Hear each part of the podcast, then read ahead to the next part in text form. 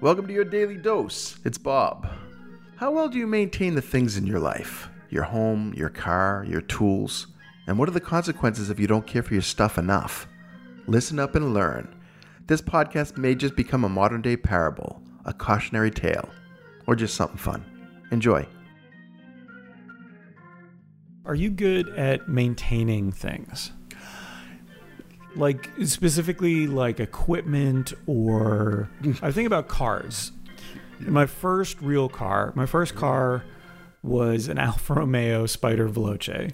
That's a sexy little car. yeah, because cool my dad was getting divorced, and so that was his car up until the time that I could start driving. Wow. And Two-seater, so yeah, and it was just terrible. So then I ended up getting an Isuzu Amigo, Oh. which is ridiculous. right. But fun. A lot of fun a lot of fun but uh, i didn't get a oil change for the first three years that i owned it Oh, it was bad i was really and i'm still very bad about You could last three years on a yeah, car? apparently No, was that a bad death for that car? uh, i don't know i traded it for guitar lessons 11 years later so it would it ran for a long time Wow. Um, the but- commerce of jalopies. I was in Gainesville at the time going to the University of Florida, and I was like, you know what? I'm going to be a good car owner. I'm going to take it in for an oil change. So I took it in. They had a line. I was like, no problem. I'm just going to walk around. I'm going to explore Gainesville. And so I walk around for like a couple hours, and I finally go back. And they're like, yeah, we couldn't even pop the hood because when we pulled the cord, it broke. I was like, I am just never going to be good at cars. So wait, so let me understand this. So you let your car get into such a level of disrepair that you, you had never opened the hood prior to that, or it was so Uh, rare. Apparently, it had been very rare that I had opened the hood. That's amazing. Or Isuzu, which I don't even know if it's still around, makes such incredible vehicles right.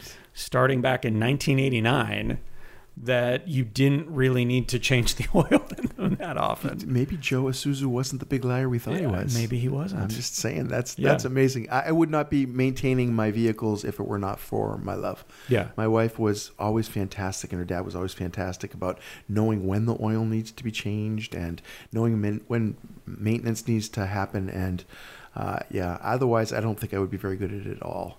Although you just reminded me, uh, Patty said something that was, was really profound, so profound that I said to her afterwards, "Is that your own, or is that a quote from somebody?" And this is the simplicity of the quote. She said, "It's easier to maintain than it is to regain."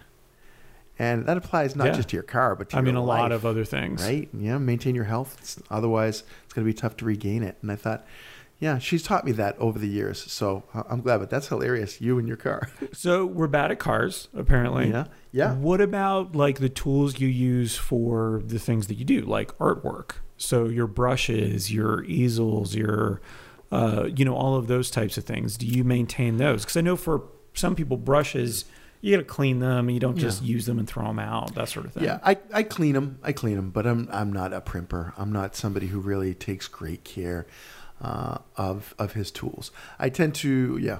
No, I'm not good about that. I'm not even good about cleaning up after myself when it comes to my art. I, I create messes and then I'll clean up the big, huge mess that results from it.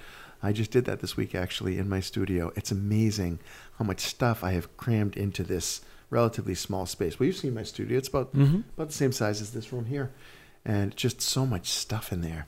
I, you, you, how many times have you moved in your life? Uh, 9, 10, 11. That's a lot. Yeah. So aren't you stunned every time you moved? At Oh, how much stuff? have? Yeah. It's how do we accumulate it, and then how do we forget it? Yeah. You know, we have so much stuff that we rediscover stuff in our own houses that we forgot we even had. You know, that's a, that's a blessed person, I think. You can have so much stuff that you can lose it and find it again. I think sometimes do you put it out of your head because you know it's going to take some effort to do something with it. Mm-hmm. Like the Applebee's gift card that you get, you're like, "Oh, this is great. It's free food, but it's Applebee's." and you can't give that to anybody because they'll be insulted. Actually, my dad loves Applebee's. my dad loves Applebee's. And I'm convinced it's because the waitresses in Applebee's are very kind to him and and uh, he likes to flirt with them. It's not the quality of the food. Well, I say it's not the quality of food. He likes the quality of the food, but I think it represents more of his only his final uh, socialization, if you will, in his life, because he doesn't get out much, even you know before the pandemic, and uh, and now Applebee's is like this legendary place. So, do you have an Applebee's card? I might have one. I, there's a good chance. If you find it, slide it my way. I will absolutely. I will give it to your dad. Hey, it's Nick. What did we learn in that episode? A. Don't trust us with your car. B. If you have any Applebee's gift cards, send them Bob's way. Thank you for listening. If you like this podcast, tell a friend. That friend could be me or Bob. We love that kind of validation.